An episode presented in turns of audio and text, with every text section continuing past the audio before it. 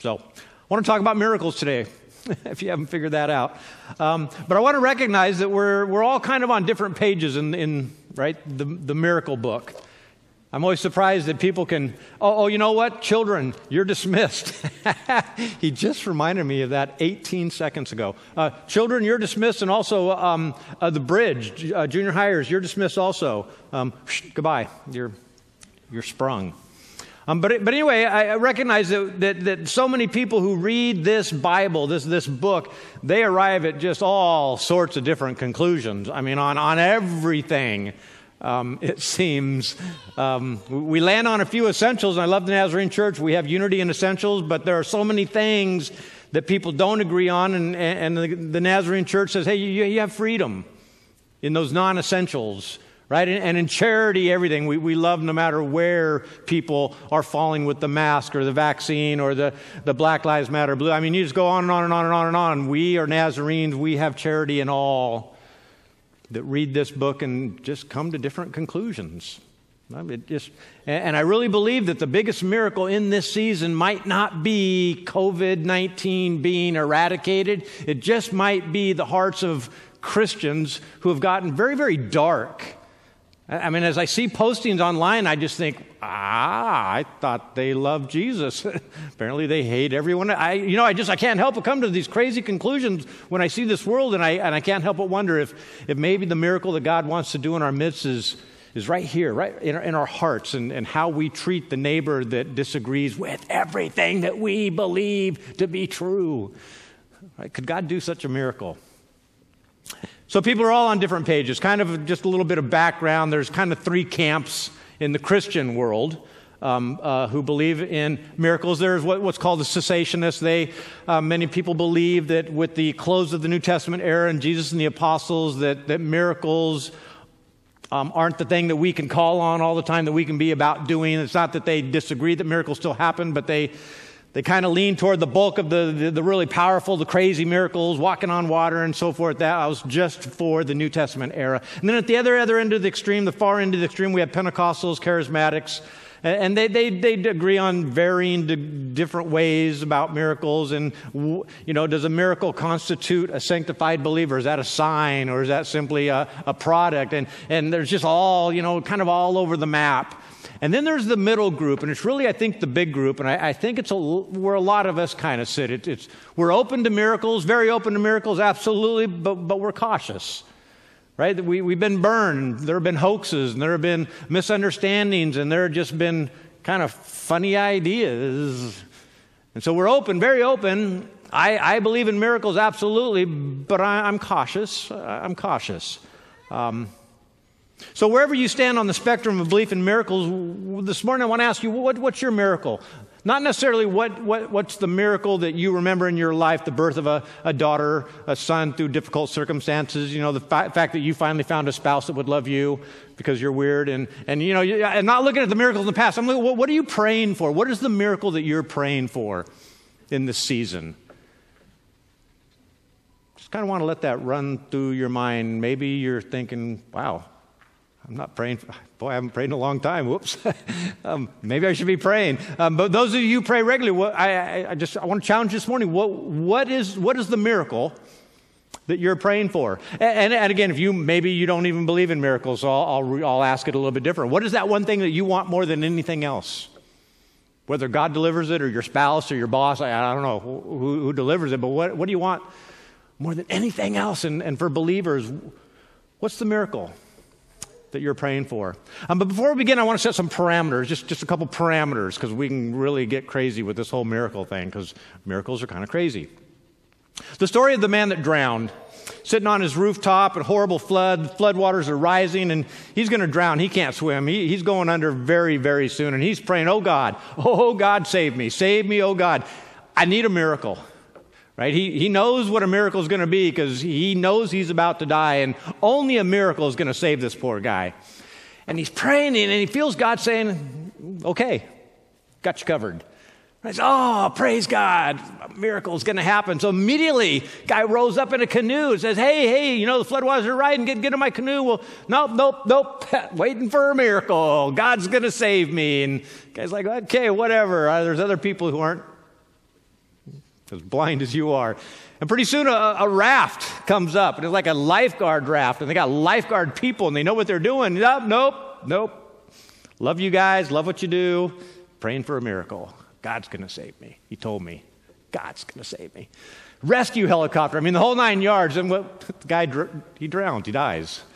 And he meets Jesus, and Jesus says, what, What's your problem? Right? We, we, we, had an agreement. I, I would save you. You prayed to me, and I agreed. I will save you. And I sent you a canoe and a raft, and I even sent you a helicopter. What, what, what is your problem? The man said, I was praying for a miracle. You, you, you said you would save me, and I was. I, I. Moral of the story. Moral of the story. Don't let your definition of a miracle be so narrow that you miss it when it happens. Right? A lot of us, we, we just, the miracle's got to be just so, and, and otherwise, we, so much that God is doing in our lives, we just don't see it because it's not spectacular, it's not fireworks and so forth. The second story, uh, the story of the praying church and the brothel. Church has an, uh, a good ministry going, but next door a brothel opens up, and, and the pastor begins to pray, and he gets the people to pray that that brothel will burn down. Um, it does. Lo and behold, it does. It burns down. And the brothel owner found out that the church was praying that his brothel would burn down, so he takes the church to court for damages. And they're all in the, in the, in the, the, the courthouse, and the judge is listening to their opinions. And the, the judge says, You've heard the charge against you, church. You were praying for this man's church, uh, brothel to be burned down, and it did. What do you say? And they're like, Whoa, whoa, whoa, whoa yeah, we prayed, but that's not why it burned down. That was just circumstances. Come on, come on, really, Judge? And the judge just laughed and he said, Well, how about that? A church that doesn't believe in miracles and a brothel owner that does believe in prayer, miracles of prayer. So, the moral of the second story is don't let your definition of a miracle be so wide and so common that even believers no longer believe in them. Again, so we're going to be all over the map on the miracles, and I'm not going to go really digging into what constitutes a miracle, what's the best definition of a miracle. I, I want to challenge us because we do have, and I'm not going to convince you what is or isn't a miracle this morning.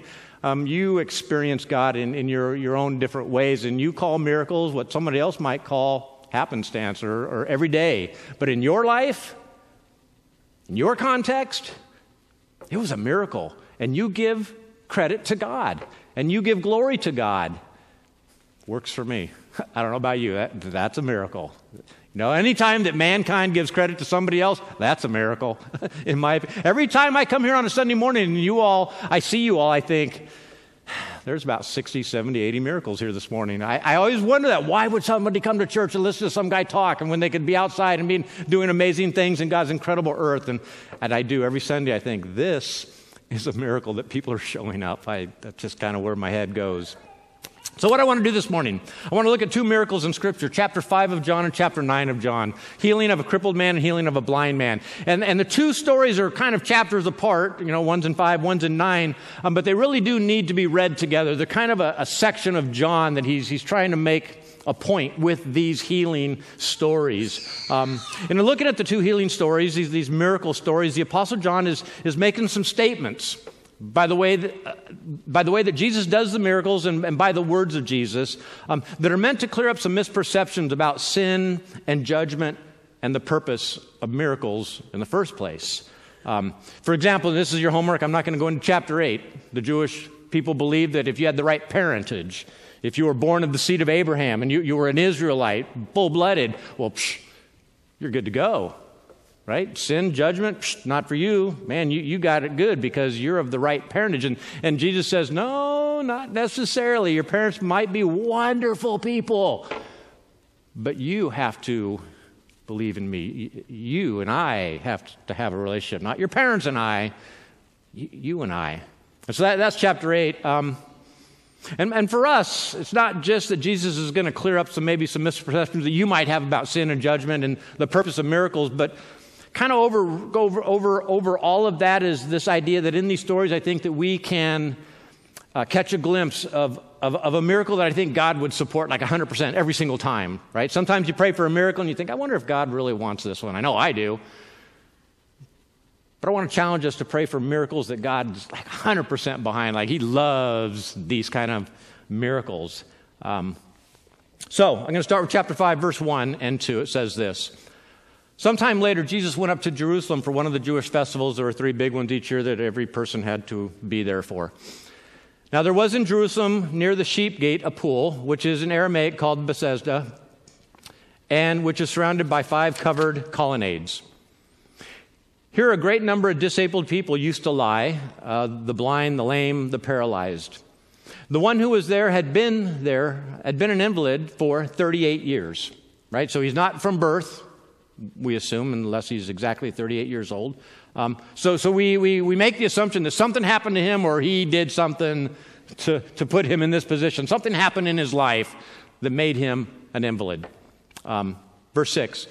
When Jesus saw him lying there and learned that he had been in this condition for a long time, he asked him, Do you want to get well? A lot of your, your versions have, Do you want to be made whole? And I like that. that, that I think that's closer to what's being said here. And I understand there are two ways that this man could answer Jesus. One way is, yeah, I want to get well. I want, I, I want to walk. I want to walk. I mean, that would be awesome, whoever you are. That would be crazy awesome. But the other way he could have answered it, answered it is, do I want to get well, not only physically, but, but mentally and emotionally and spiritually? And you understand that the, the man knew the distinction here, right? He was a good Jew. He understood his understanding that Jesus was trying to address or correct was that his ailment was a result of his sin, right? His physical condition is connected to his spiritual condition. So he knows the right way to answer Jesus. Yes, make me whole. Not only my legs or whatever has made him an invalid, but, but, but he, he, does it. Watch the way he responds. It's very surprising, a little bit disheartening. Verse 7 Sir, he, the, the invalid replied, I have no one to help me into the pool when the water is stirred. There was this idea that when the wind blew and the waters rippled, that was an angel of the Lord, and whoever jumped in the pond first got healed, right? So apparently it had happened before. It was an expectation. That's what the guy was waiting for. He wanted his legs to be made whole, if that was the issue. It never really says. Um, so I have no one to help me into the pool and the water is stirred. While I'm trying to get in, someone always goes down ahead of me, right? Someone's always beating me to it. Um, I want you to recognize zero recognition of who Jesus is. He's not asking, he's making no attempt to find out who this guy is who's claiming that he can make me, that he can make me well. His mind, he can fix whatever ails me. Just a potential friend to get him into the water in time. Uh, that's all Jesus represented to him a means to an end. Verse 8 and 9. Then Jesus said to him, Get up, pick up your mat, and walk. Don't jump in the pool. Right? We're, we're, we're just going to bypass that. I'm going to heal you. I'm going to heal you. Get up, pick up your mat, and walk. And at once the man was cured, and he picked up his mat and walked. Again, no attempt to find out who this guy was that just healed him and changed his life. No attempt, no attempt that we see in Scripture. And John's doing this on purpose. He's making a point. And he went away, walking, carrying his own load, right into a group of Pharisees.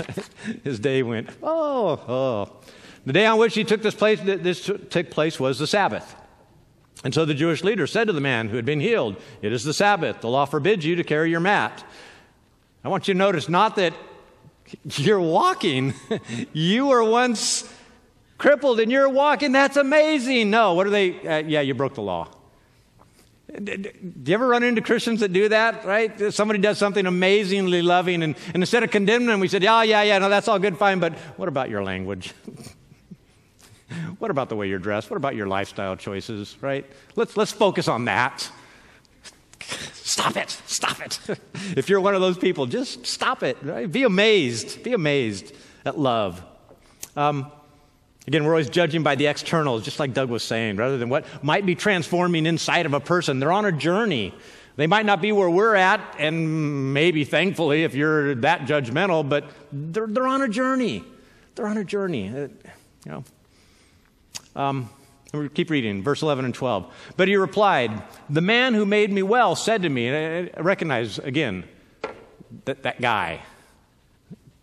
That, that guy over there. I mean, there's no, no attempt to figure out who this guy was that this literally miraculously changed my life. No attempt. Basically, uh, he fixed my physical ailment. I'm good to go now. right? I don't have any ailment, so therefore I don't have any sin. I can now carry the load on my own, right? Pick up your mat and walk, he told me. So they asked him, Who is this fellow who told you to pick up and walk? Who is this, this that man? And the man who was healed had no idea who it was. John's just kind of really hammering this home for us. Had no idea who he was, for Jesus had slipped away into the crowd that was there. Um, again, you miraculously fixed me. My, my ailment's gone, and now thank you, goodbye. you, gave me everything that I think you're worth. And, and I really believe that sometimes in our prayer life, we kind of treat God that way. Like, God, if you would just fix me. I'm not necessarily into worshiping you or attending church or getting to know other Christians, but get me out of this foxhole, right? Fix my problem. Make, make me better. But don't be messing with my heart. That's mine. I, I choose who to love and who not to love.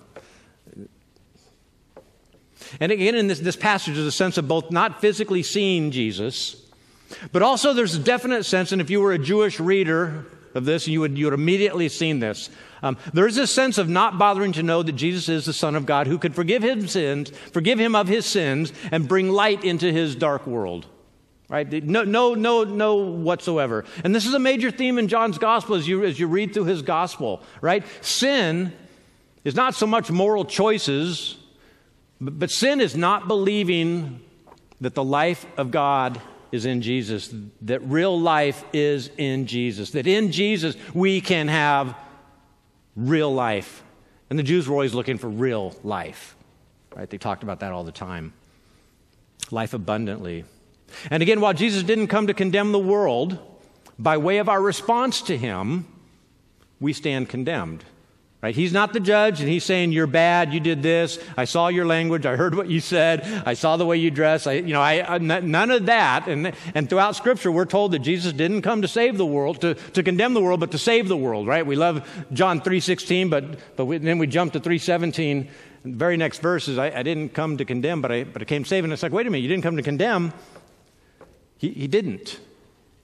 It's how we respond to him, whether we accept him or we don't accept him, we then stand condemned. It wasn't him that pointed out and said, Hey, you're doing something silly. If anything, he's pointing out saying, If you don't believe in me, you're going to remain, you have decided to remain in darkness because I'm the light of the world. This is your choice. You have condemned yourself, not me. Later, Jesus found him at the temple. And he said to him, See, you're, you're, you're all well again. So stop sinning, or, or something worse is going to happen to you. Like, you, you feel the ominous of this? Like, Jesus knows something, he's seen something in the man. Um, again, although the man made no attempt to connect being made whole with anything other than his external circumstances, Jesus reminds him there's a connection. Right? You know this because you're a good Jewish boy. You, you know that there's a connection. This is what you believe. That there's, there's some kind of, it's not that one causes the other, but they play together. Right? Our minds, our body, our soul, and our spirit, they're just together. Being made whole is a package deal heart, mind, soul, and strength. One affects the others. Jesus is using the miracle to correct a false view of, of, sin and physical ailments, namely that physical healing alone would lead to complete healing. But we know as we read the story, right? Physical healing alone doesn't lead to complete healing. You can walk, but you've still got some serious issues here or elsewhere. You, you could still be an absolute basket case, but hey, you can walk. John makes a point of keeping the whole exchange as sterile as possible, right? There's no relational language whatsoever. Right? The man made never made any attempt to see the light that was in Jesus that would have permanently pulled him out of his darkness, whatever darkness was in his life that Jesus apparently noticed and kind of insinuated that it look, if you don't stop and fly right, that's the way my dad always told me, um, you're, you're gonna, they're going to compile. Your, your, problems are going to get worse and worse and worse, and you're going to be right back in the same situation. Um, so the man made two wrong assumptions. Number one, that the physical healing would take care of everything, right? Fix my externals, take away my crazy husband, I can't stand him, make my kids obey me, make my boss nicer, you know, make my, my employees do what I tell them to do. Fix all this stuff, and boy, God, you know, pooh, bam, everything's going to be just awesome. Just, just, just awesome. Wrong, wrong, wrong. The second assumption that he makes is that physical healing was the big miracle. Right? In fact, in Luke, I'm going to jump to Luke for just a little bit, and then I'm going to come back to chapter 9. We're done with chapter 5 here in John. But in Luke chapter 10, Jesus corrects these two really bad assumptions that this guy makes. This is in chapter 10. I'm going to start in verse 12. Um, he had sent his disciples, 70, 72 of them, into the towns and, and, and told them to, you know, preach the good news that the gospel, the kingdom of God is near, right? Heaven has come down to earth, right? The reuniting process has begun. It's now, but not yet, because it won't be complete until I, I come back from death. And it, you know, too much to say all that. So he says this I tell you, that it will be more bearable on that day for Sodom than for that town that the disciples had gone through and, and that had rejected the message. And Jesus had told them, dust, wipe the dust of that town from your feet. That was kind of in the, before this little passage here. Um, on, for, for that town, woe to you, Chorazin, uh, woe to you, Bethsaida. Right? That town, again, the town that refuses to believe in the name of Jesus. And again, the disciples and everyone else was still seeing that sin was this moral choice issue. But John was trying to say that Jesus said that, hey, the, the sin, the big one, the unforgivable, is that if you ignore my Holy Spirit, if you, if you ignore my words, if you ignore God, that's, that's what's going to sink you, right? Not all this external stuff. Jesus was saying that sin was not believing in his name. And then verse 13, for the miracles that were performed in you, in these towns in the New Testament era had been formed in Tyre and Sidon in the Old Testament years and years and years and years ago, they would have repented long ago, sitting in sackcloth and ashes. Right? If they had seen what you've seen, right, they would have repented and believed and experienced eternal life, even though they were really, really rotten people. they were really rotten people, but if they had just believed in my name, I could have changed them from the inside out. 14 and 15. But it would be more bearable for Tyre and Sidon at the judgment than for you. And you, Capernaum, will be lifted up to the heavens? No, you're going to go down to Hades. Right? If, if they had seen the signs and wonders that I had performed in you that prove that I am who I say I am and that I alone offer salvation, they would have jumped at it. Right? They would have faced the day of judgment with no fear whatsoever. But you, unbelieving, you're in for some hard times, right? You're in, you're in deep doo doo. He, he doesn't say that, but. And then picking up in verse 17, the healed man's second poor assumption, uh, believing that physical healing was the big miracle, the big deal. Jesus says this. They came back. They're very excited, the 72 um, disciples. The 72 returned with joy and said, Lord, even the demons submit to us in your name. And he replied, I saw Satan fall like lightning from heaven. Like he's, he's like, yes, yes, yes, yes. I'm, I'm, I'm excited with you. I'm, I don't want to rain on your, I'm going to in a minute, but, but I'm, I'm excited for you r- right now, right? I'm responding to your excitement. And I want to increase your excitement.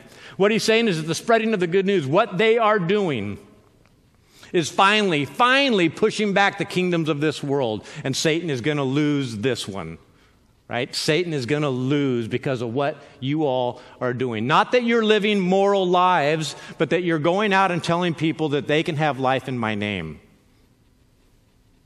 That, that's a big difference.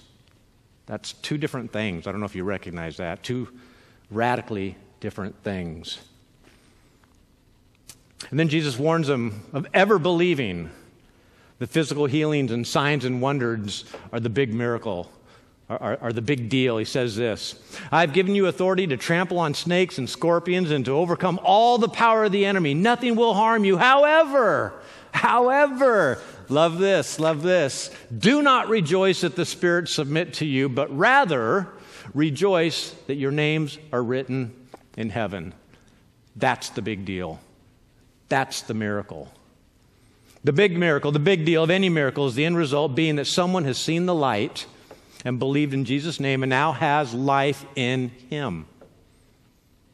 Light and life and no condemnation on one hand, right? I'm, I'm the light of the world.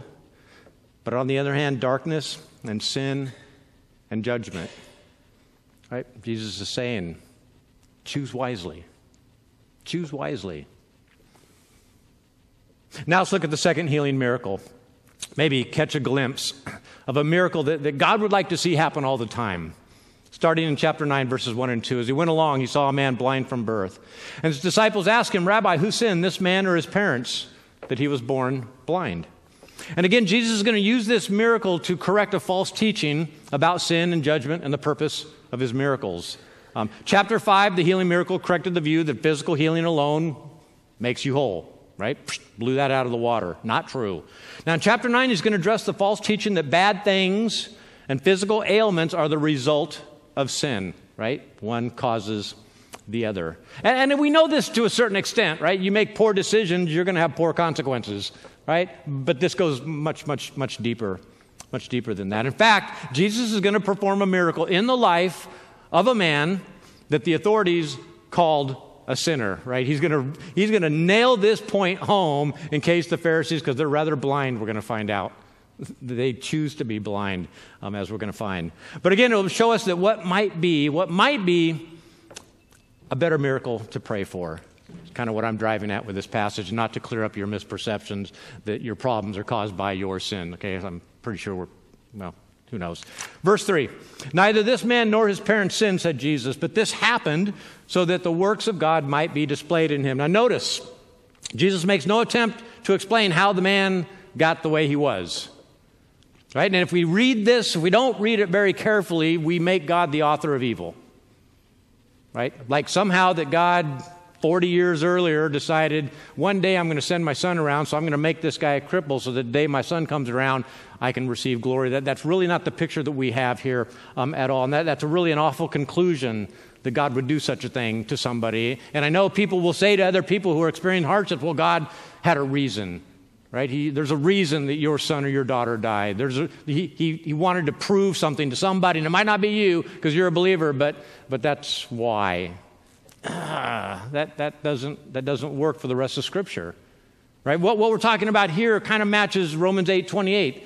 That God will make things good things, that God will redeem bad situations that He never wanted in the first place, that He didn't cause, that He didn't plan or anything. But He says in 828 that if you trust me, then I'm going to make this horrible situation, I'm going to make it I'm going to bring something good from it. I'm not going to make it, I can't erase it. I can't make it go away. I, can't do that, but I can make something beautiful out of it. Another way you could read this passage, and I think it really works, is this opportunity, this, this, this, this man gave Jesus the opportunity to give glory to God. Almost as if it were like um, Jesus was talking and he looked around and he said, Oh, there's something I can use to explain this. Like it wasn't part of the plan, it wasn't 40 years in the making, and Jesus like, ah, culmination. Now I'm going to tell this guy why he's like he is. Uh, just that, that doesn't work. So, in chapter 5, like in chapter 5, uh, Jesus heals this man, this blind man. Gonna, it, it's a rather long, long, long chapter. Um, he heals him. Uh, just like in chapter 5, he gets badgered by the authorities. Just like in chapter 5, you got this long back and forth, back and forth, back and forth right? The authorities are trying to catch Jesus by way of something that Jesus had did or, or by way of somebody that Jesus had healed because they didn't, they, they, they have a horrible track record of, of attacking Jesus directly, so they, they kind of do these end arounds, attack the people that Jesus loves, right? That, that's, a, that's a tool of Satan. And, and again, because it's a Sabbath, right, they argue, but, but this man reacts differently, right? He, he sees the light. Watch this. Verse, uh, verse 11, chapter 9. He replied after they had questioned him. This is a little further in the story. Um, they'd asked, who, who, who, who, who is this? He replied, The man they call Jesus. Now, now you notice he's the man they, they call Jesus. He's not calling him Jesus. He's just, doesn't really know him. That man they called Jesus made some mud and put it in my eyes. And he told me to go to the pool to Siloam and, and wash. And I went there and I washed, and, and now I can see. Right? But there it is. Again, this is after the first round of questioning by the religious authorities. And again, notice that the man's knowledge of Jesus is beginning to grow. Right? At first, he doesn't even know Jesus. He's sitting there by the pool. Jesus and his disciples walk up. There's no relationship. He didn't show up with the disciples. He's not one of the followers. He's just, he's just, he's just there. But now he acknowledges that they are calling him Jesus. He's, He's thinking things out. But verse 12 makes it very clear that there is no relationship. Where is this man? They asked him. I don't know. He said, and that, it's very easy to just jump right past that, but if you were a Jewish reader, you would have connected that question, where? Where is? In the Garden of Eden, the question of where are you really wasn't like God didn't know where in the garden they were. The question was, where are you relationally with me? Are you hiding from me, the relationship? It's not that, you know, you're in a different location necessarily but is there a where are you in our relationship? Are you running? So the, a Jewish person would have read this very, very quickly, understood it. And then after some more badgering question, the, the man expresses even more insight, more light, right? He's, he's getting it. After some questioning, they, they turned around again to the blind man. What do you have to say about him? Um, it was your eyes that he opened. The man replied, he, He's a prophet. So he's gone from not knowing Jesus do they call him Jesus? I see him as a prophet. Right now, it's getting, he's, he's, he's personalizing, he's, he's seeing, he's making sense of who this guy is. He knows his scripture, he knows about the Messiah. Little, little relational math, and he's adding things up in his head. And, and John's letting us see this. He's letting us see this, this happen right before our very eyes this, this gradual transformation of a man from darkness to light and life. Again, picking up after another round of question, verse 24. A second time they summoned the man who had been blind. Give glory to God by telling the truth, they said. We know this man is a sinner. The man replies, Well, whether he's a sinner or not, I don't know. Right? You guys are the experts on that. Um, one thing I do know I was blind, but now I see. I was blind, but now I see. Again, John is letting us see what's going on inside the man. He's letting us inside the man's head. That's what John loves to do is in his, you know, he, he shows the miracle of Jesus, then he, then he shows people working out what that miracle means. And it's not ever just a one time event in history. It's something that Jesus always does, what God has always been doing, what Jesus and the Holy Spirit will continue to do an internal transformation. The Old Testament prophets had warned the people you know, y'all have eyes, but you don't see. You have ears, but you don't hear. Meaning simply that you're not responding well. The sound's going in, your retinas and whatever they're working, but you're not making sense of it. You're not doing any additional math. You're not doing anything adding things up. It's just whoosh, whoosh, in and out, in and out, in and out. This is what the prophets told the people. This is the way you are. You need to obey. And really, we learned before obeying is responding well. Responding well. You're not responding well. You've heard and you've seen, but you're not responding well. So therefore, you're blind and you're deaf. Right? Makes sense?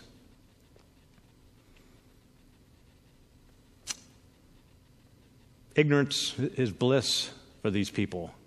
Um, rather than obeying, the, the people the religious authorities are actively choosing poorly, right? And we see this playing out right before our very eyes. But this guy's excited. He's very excited. He's getting more and more excited as he's recognizing this is the guy. This is the guy. Um, and he begins to intentionally invest in this man that had changed his life, unlike the man in chapter 5 who picked up his load and walked away. I'm good to go. Thank you. Catch you later, maybe. Then he goes on and proves that he wasn't just talking about his physical blindness. Right? The blind man was, was actually seeing things that most people don't see. He was seeing spiritual things. Listen to this 26 and 27. Then they asked him, What did he do to you? How did he open your eyes? You notice eyes and listening. John's really nailing this theme home, right? If you're not hearing and seeing and responding well, you're choosing poorly. You're not responding well. He answered, I've told you already, and you did not listen. Why? Do you want to hear it again? now he's just now he's just tweaking them. do you want to become one of his disciples too? Um, in the next verse, you know, they they hurl insults at him and kick him out of the synagogue, which is a pretty pretty big deal. Um, well, they, they hurl insults at him and said, You are this fellow's disciple. We're the disciples of Moses. We know that God spoke to Moses, but as for this fellow, we don't even know where he comes from. Right? Actively choosing to remain blind and deaf, right? This is actively, right? Ah, I don't see, I don't hear. Uh. Even the poor beggar could see it. The blind man could see it. Little irony there. The man answered, Now that's remarkable. You don't know where he comes from, yet he opened my eyes. Again, eyes and ears throughout this passage. We know that God does not listen to sinners, he listens to the godly person who does his will. Nobody has ever heard of opening the eyes of a blind man, a man born blind, excuse me. If this man were not from God, he could do nothing. Flip that around. Because of what this man has done, rest assured, Pharisees, teachers of the law, this man is from God. You're saying that you don't know where he's from? You are being intentionally, you're responding poorly.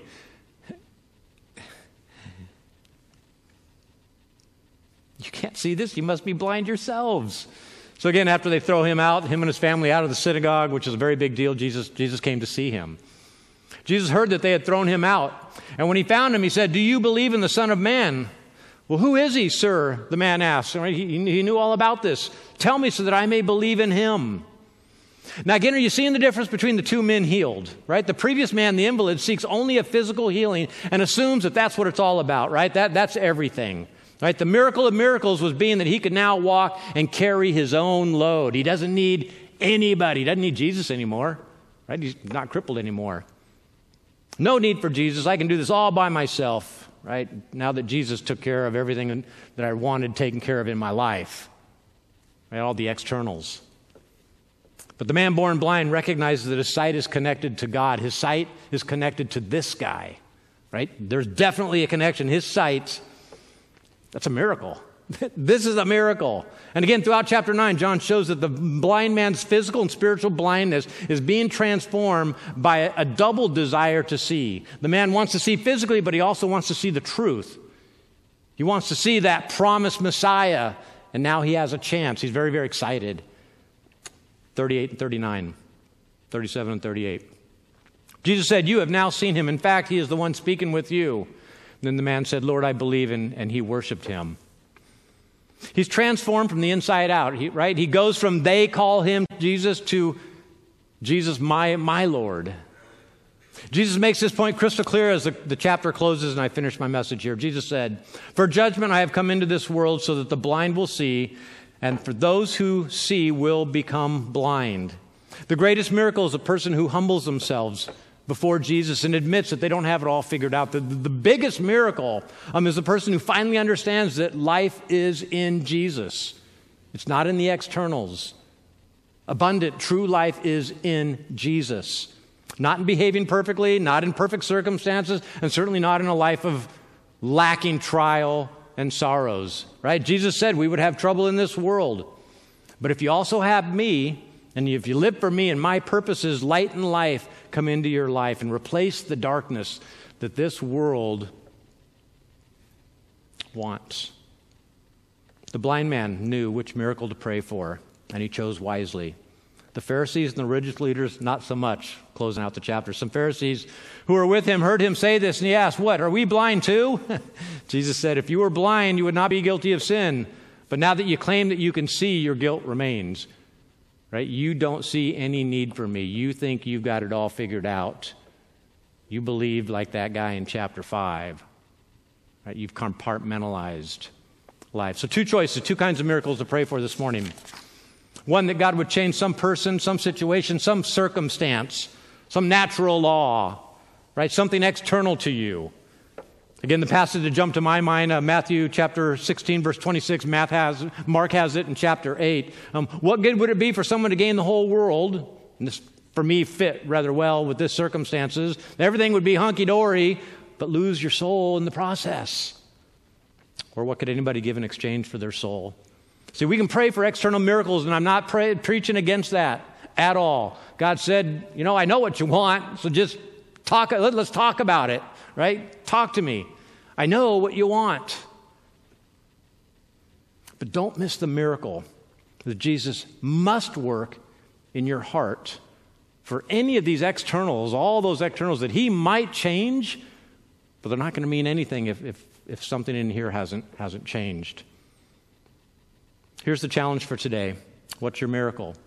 That God would change you from the inside out or are you still asking for Him to change something external to you?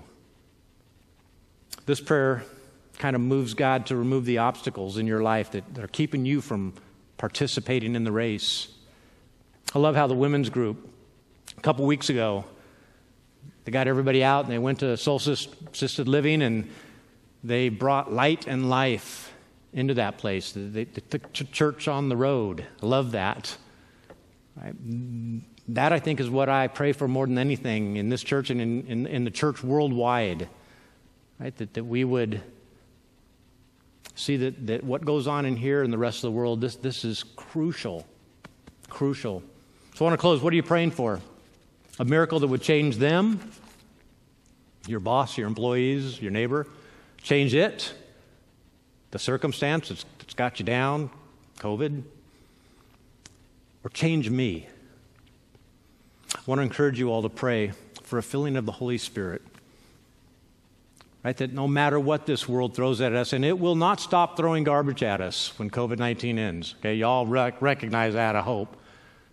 The world just, it's just the way of the world. But man, if you got this going on in here, anything that the world throws at you, you can deal with. You can, that's, that's the miracle I want to challenge us all to pray. Change our hearts. Make my heart whole pure again. Bow your heads. Father, thank you so much for these passages, these, these healed men, and how the Apostle John uses them to tell us truths about you. that the externals are important, that they're, they are, but there's more important things. There's bigger miracles to happen. Um, and they happen in our hearts when, when you chase away the darkness. And then when you enter our life, we become light of the world because you are. Father, thank you for every person praying a prayer right now. Lord, change my heart. Help me be the change I want to see. Help me to stop complaining about stuff. Help me to stop blaming stuff. Change my heart. Make me a full time participant, an enthusiastic, joy filled participant in what you're doing in this church and in this community. Father, change my heart. Thank you, Father, for the work that you're doing right now in hearts all around. In your son's name I pray. Amen.